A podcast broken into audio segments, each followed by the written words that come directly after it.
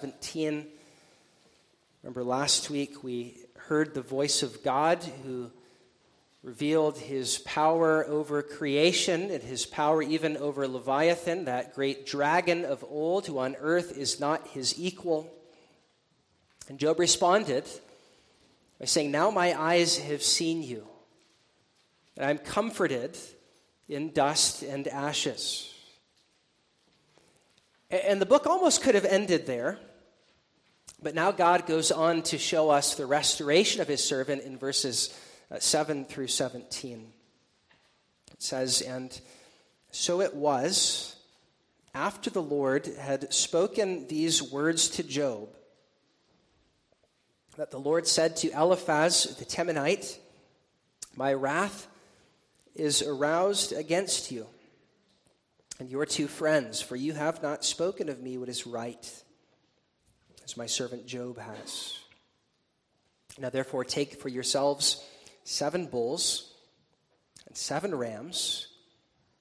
Go to my servant Job and offer up for yourselves a burnt offering, and my servant Job shall pray for you. For I will accept him, lest I deal with you according to your folly. Because you have not spoken of me what is right as my servant Job has.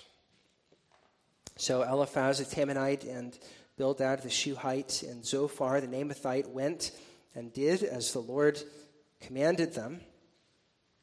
For the Lord had accepted Job. And the Lord restored Job's losses or restored his fortunes when he prayed for his friends. Indeed, the Lord gave Job twice as much as he had before. Then all his brothers, all his sisters, and all those who had been his acquaintances before came to him and ate food with him in his house. And they consoled him and comforted him for all the adversity that the Lord had brought upon him. Each one gave him a piece of silver, and each a ring of gold. Now the Lord blessed the latter days of Job more than his beginning. For he had 14,000 sheep, 6,000 camels, 1,000 yoke of oxen, and 1,000 female donkeys. He also had seven sons and three daughters. And he called the name of the first Jemima, the name of the second Keziah, and the name of the third Keren-happuch. In all the land there were no women so beautiful as the daughters of Job. And their father gave them an inheritance among their brothers. After this, Job lived 140 years, saw his children and grandchildren for four generations. So Job died, old and full of days.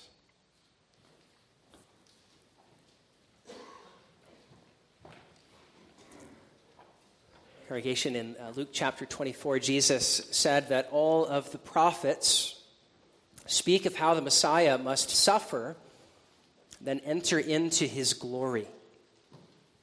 The very first sermon of this series, uh, we spoke of the, of the messianic trajectory, uh, the messianic pattern that we see throughout the scriptures in, in men like Joseph and Moses and, and David and, and the Psalms.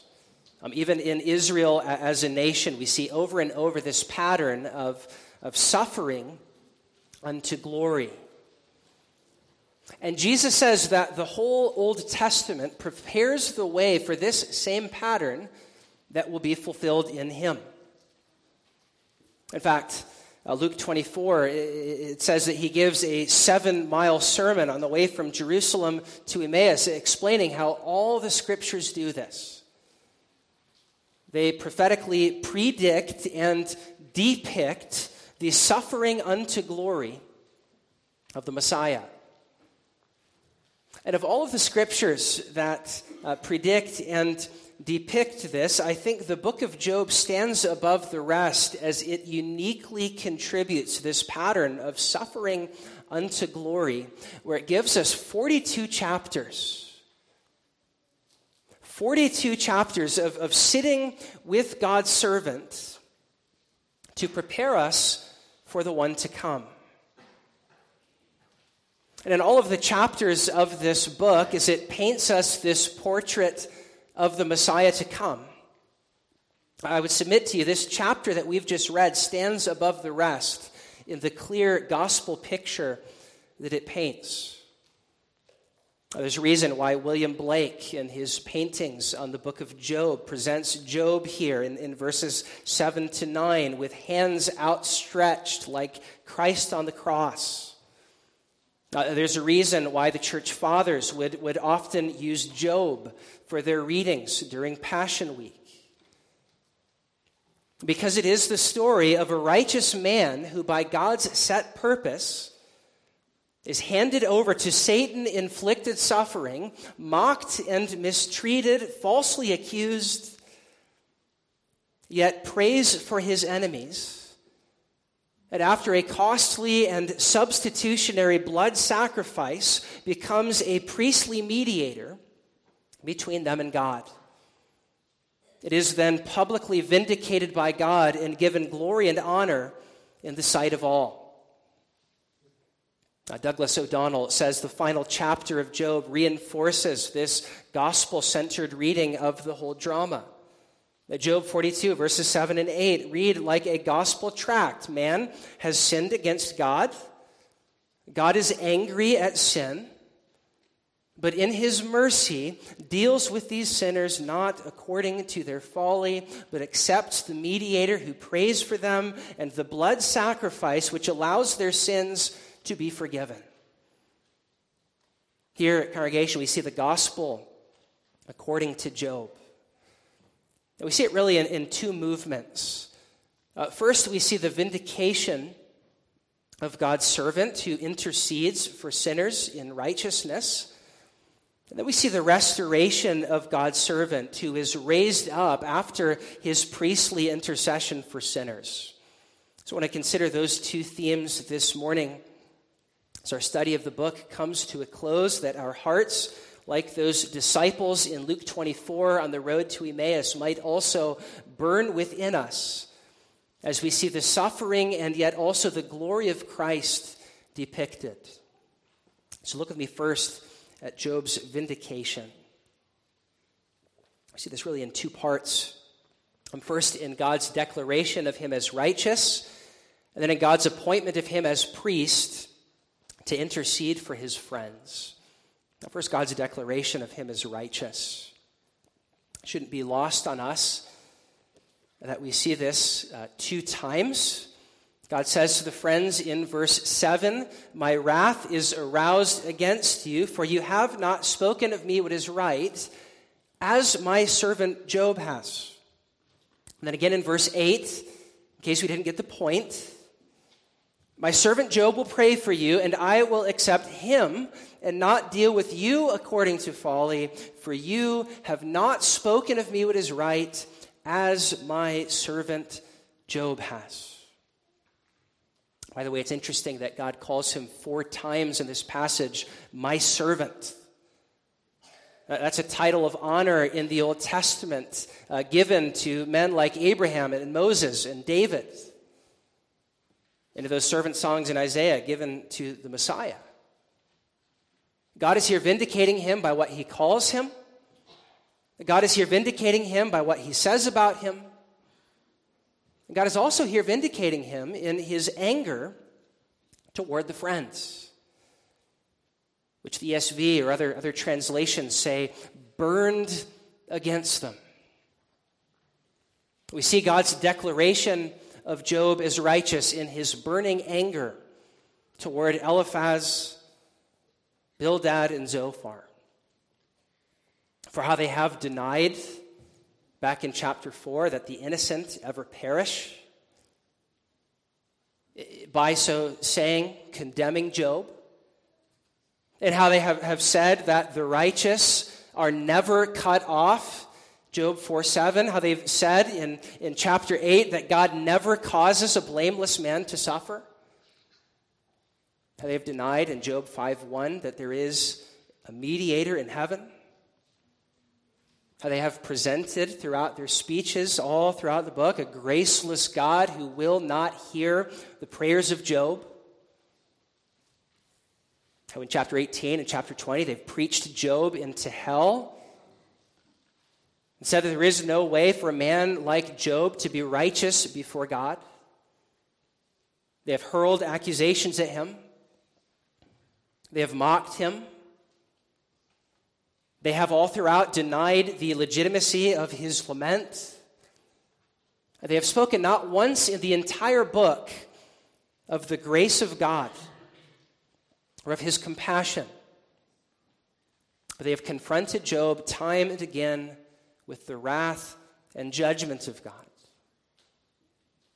In all these ways, they have not spoken of God what is right. But in supposing to defend God, they have actually opposed him and opposed his servant, denying the possibility of undeserved suffering and therefore implicitly denying the possibility of undeserved grace. We've said this before, but God gives us 15 chapters of this 15 chapters of this, of the speeches of these men, to inoculate us against this kind of thinking and this kind of counsel. If you feel it's been a bit repetitive, if, if you feel it's gone on for a bit too long, that's the point. God wants us to become so frustrated with the friends that we resolve to never speak to his suffering saints as they have. That we resolve to not be so insensitive, to not think that specific sin is always the cause of specific suffering, and to not, like they have, deny the possibility of a Redeemer and of undeserved grace. That's what they have consistently denied ever since chapter 4, all the way to chapter 25, and then Elihu puts the icing on the cake. Now God shows them just how wrong they were. First, by rebuking them, but then, as we'll see in a moment, he shows them also how wrong they were by providing a mediator to intercede for them and a sacrifice to atone for their sin so that they might not receive or so that they might receive the grace which they did not deserve. The very thing that they have been denying is possible. God shows them in the grace that he displays here just how wrong they were and how good it is that they were. And then, in contrast to his rebuke of the friends, his ignoring of Elihu, God says two times, Job has spoken of me what is right. Though there were things he did not understand, as God made clear in, in, the passages that we looked at last week, Job's fundamental orientation toward God was right. In how he believed that God was a God of grace who would provide a redeemer, and how he believed that lament was an acceptable form of, of prayer to God and brought it to him as an act of faith, and how he so valued his relationship to God that, that the thing he longed for most as you look back and read through those laments, the thing that he longed for most was a renewed sense of God's loving nearness. He loved God. In all these ways, Job spoke of God what is right. Unlike the friends, he spoke to God rather than just about God. Unlike the friends, he valued God not just for his gifts, but for who he is in himself and he denied their prosperity gospel. And unlike the friends, Job did not believe in the graceless God that they have been depicting. In all these ways, he spoke of God what is right, and he is here vindicated by God for it. God is here declaring him righteous. This is the justification of Job before his accusers. It's a little bit like God saying from heaven, This is my beloved Son. Which remember is what this all points to, as, as the vindication of God's servant points to the vindication of God's Son. And we see this, this Job Christ typology even more clearly in what's next. Next part of God's vindication of Job is, is God's appointment of him as priestly mediator for his friends. Those, those words in verse 8 it says, Now therefore, take seven bulls and seven rams for yourself, and go to my servant Job, and offer up for yourselves a burnt offering, and my servant Job will pray for you. And I will accept him, lest I deal with you according to your folly. I want you to notice a couple of things about this verse. Um, first, if you're following along in the New King James, um, notice how those words at the end of verse 8, according to your, just before folly, according to your, are in italics. That's because they're not in the original Hebrew, but, but it literally says, Lest I do with you a folly. Uh, lest I do with you something, something bad, something terrible. The Septuagint picks up on this when it, when it translates this, or else I would destroy you. God is saying, My wrath so burns against you for all of the ways that you have taken my name in vain, for all of the ways that you have claimed to speak for me, when what you are actually doing is denying the gospel and making yourself an enemy of the cross, an enemy of the servant, an enemy of me. And so my wrath burns against you. And the only thing that will prevent me from destroying you is if this righteous man who has just been publicly vindicated will intercede for you. And so I want him to supervise your offering of 14 animals to be sacrificed, the very high number highlighting the severity of your sin. And as you bring those animals, and as your sins are, are placed on those animals to represent the transfer of your guilt, and those animals are then consumed in burning smoke and burning fire, and my servant prays for you, it is then that my wrath will be appeased. Because I accept him, I will not destroy you. Creation, does that sound a little bit like the gospel? God does not deal with these sinners according to the wrath that they rightly deserve because of a righteous mediator who prays for them. Christopher Ash says the one who throughout the book in chapter 9, chapter 16, and chapter 19 longed for a mediator now becomes the mediator and foreshadows the only mediator between God and man, the man Christ Jesus. Job foreshadows him as he is here lying in dust and ashes, his sores still oozing, his tears still flowing, his restoration having not yet happened. But from this place of suffering and agony, he lifts up his prayer with outstretched hands and says, Father, forgive them, for they know not what they do. Does this stricken, smitten, and afflicted priest of God sound a little bit like Christ? Vindicated not only by God justifying him and declaring that he has spoken of him what is right, but also by God causing him to become the one whose acceptance in God's sight makes others acceptable whose priestly intercession from dust and ashes appeases the wrath of God so he might not destroy them. This is the most beautiful picture in the book. God not only vindicates him by declaring him righteous and, and making him a priest, just as he was back at the beginning of the book when he offered sacrifices for his children. But God also vindicates him by accepting the prayer of this priest and thereby accepting them.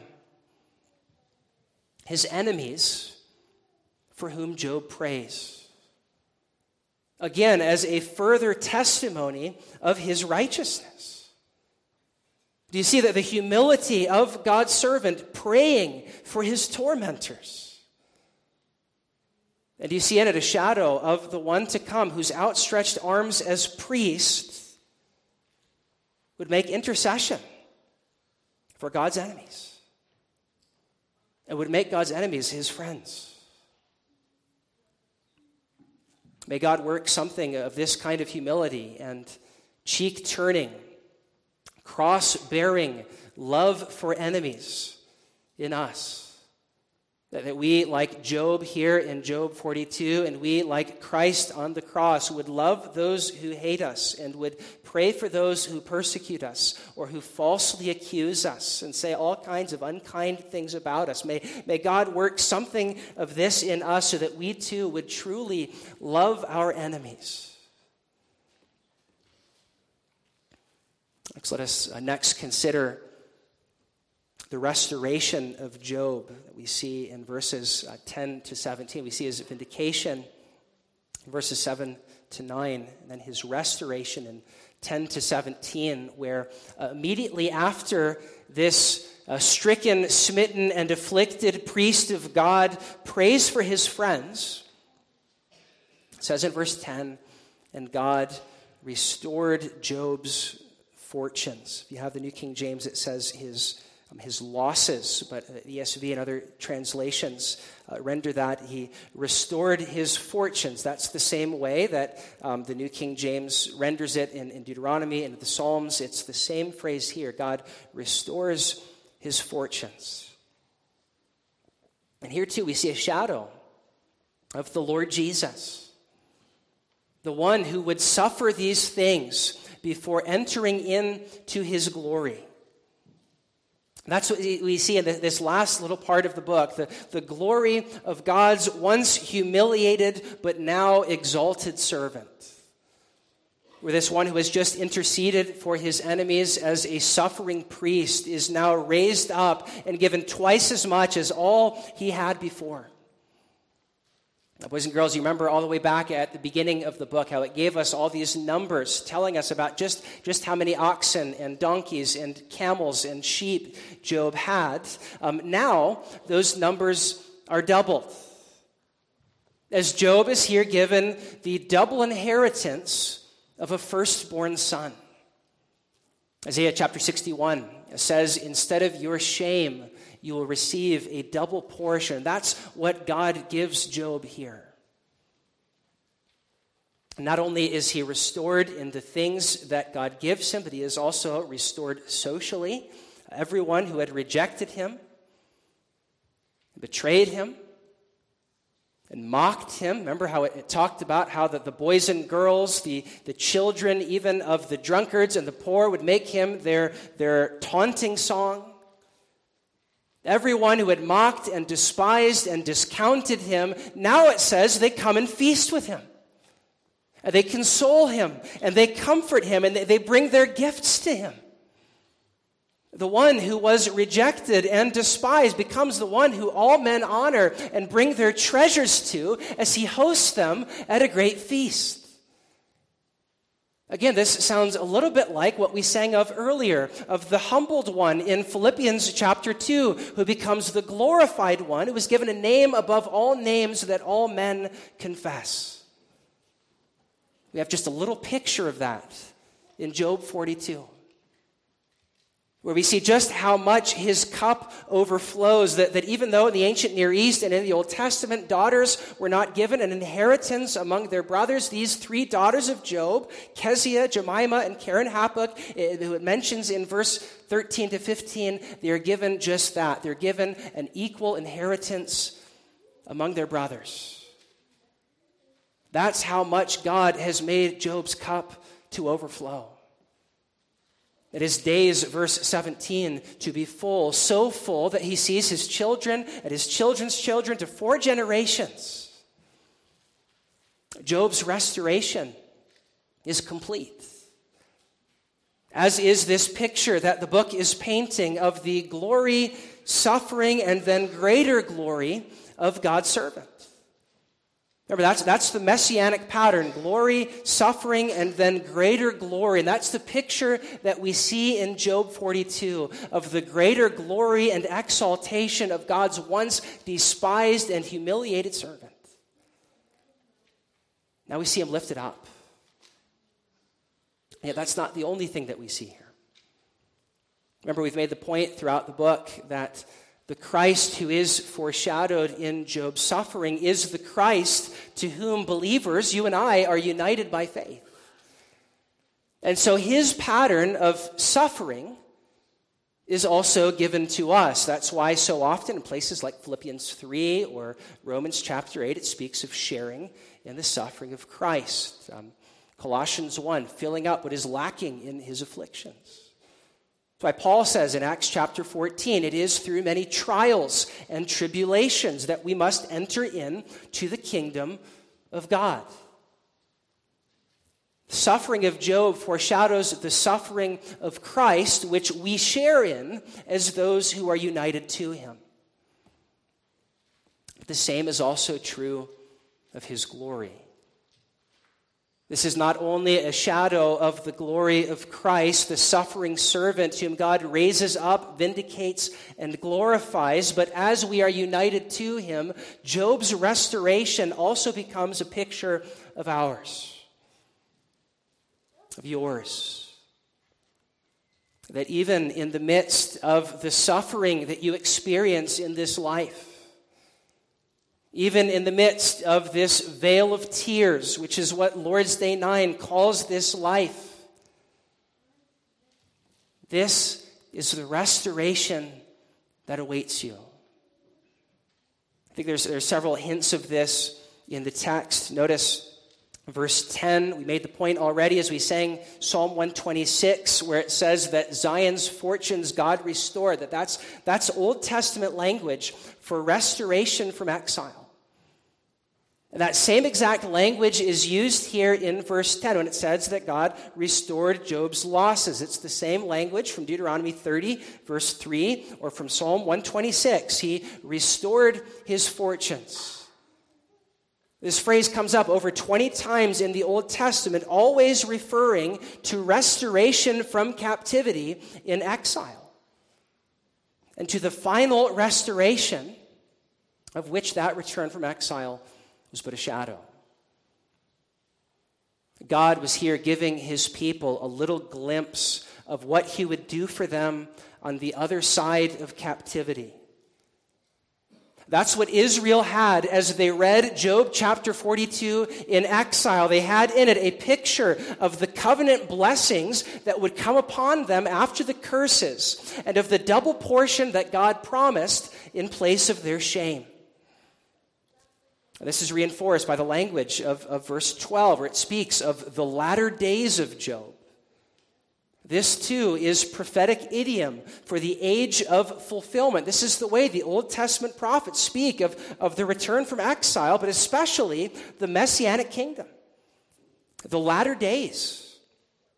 Gerhardus Vos says this, this phrase, the latter days, belongs strictly in the field of eschatology. It is, one commentator says, a depiction of eternity in Old Testament times.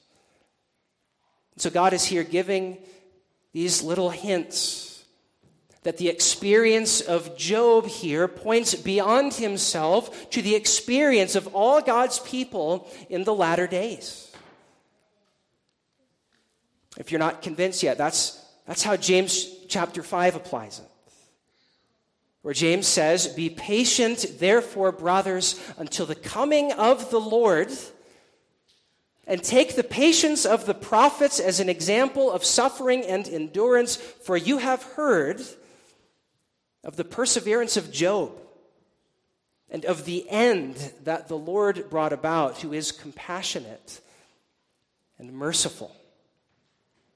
Job, or James rather, is encouraging the suffering believers to whom he writes, the same suffering believers who he started his book by saying, Count it all joy, uh, brothers, when you experience trials of many kinds. He is encouraging those suffering believers to wait patiently for the coming of Jesus Christ, and he does so by pointing them back to the book of Job, the one who suffered patiently until the gracious end that the Lord brought about.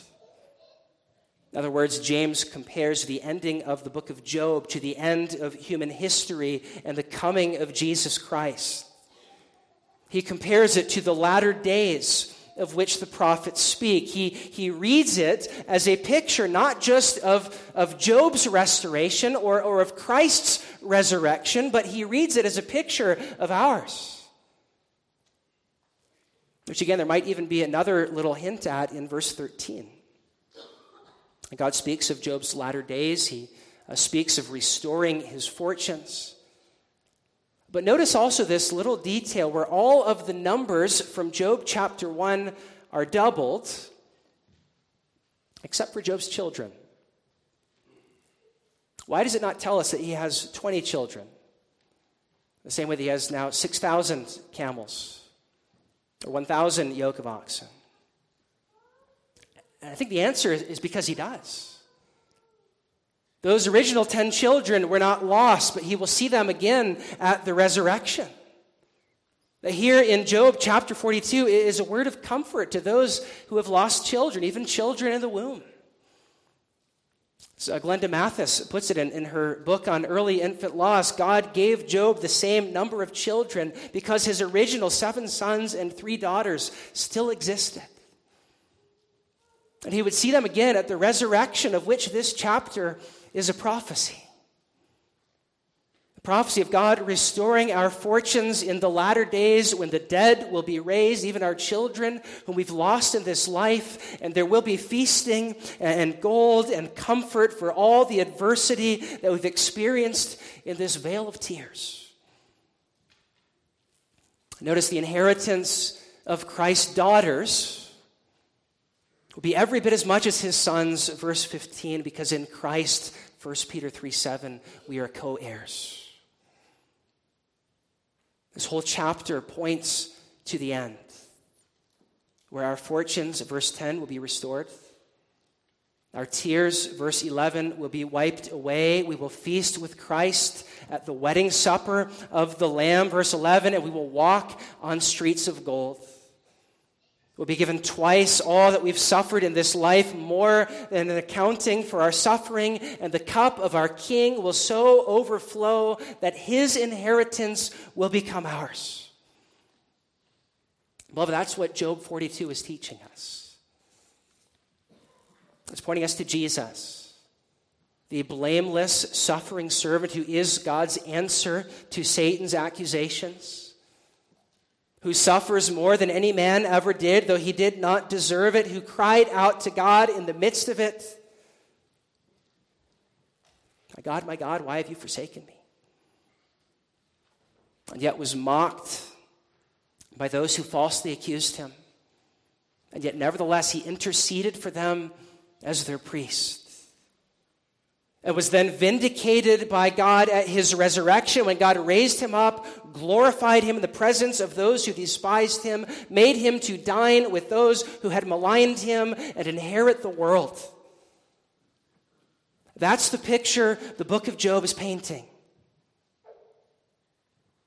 verse 17 even underlines this in the fact that the book ends with the death of Job reminding us that he is not the one to come, but a fuller restoration awaits, a permanent restoration, a permanent vindication of Christ and all who were united to him by faith. That's what the book of Job is, is presenting us with. It's reminding us that suffering is the pathway to glory that, like Job and like Christ, we must wait patiently until that glory comes. And we must trust that when it is revealed, it will make our present sufferings not worthy to be compared to that glory. And so Job says in James chapter 5 says, press on until that day. Amen.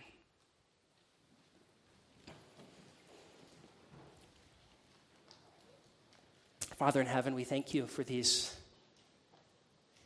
seven months that we've uh, been able to spend in the book of Job, where you have shown us this pattern that would be fulfilled in your Son of glory, suffering, and then greater glory. A pattern in which we share to some extent as we're united to Him by faith. Lord, we pray that you would make our hearts to burn within us as we see what Christ has done in interceding for us as our suffering priest, even as we see in this passage, and then being raised up to glory, glory in which we share. Father, make our hearts grateful. And help us to wait patiently for the coming of your Son when our fortunes will be restored. We will feast in your presence. Our tears will be wiped away, and all will be well. Lord, how we long for that day. Make us eagerly await it, even by the things that we have heard from this book, even by the things that we've heard this morning. I pray in Jesus' name. Amen.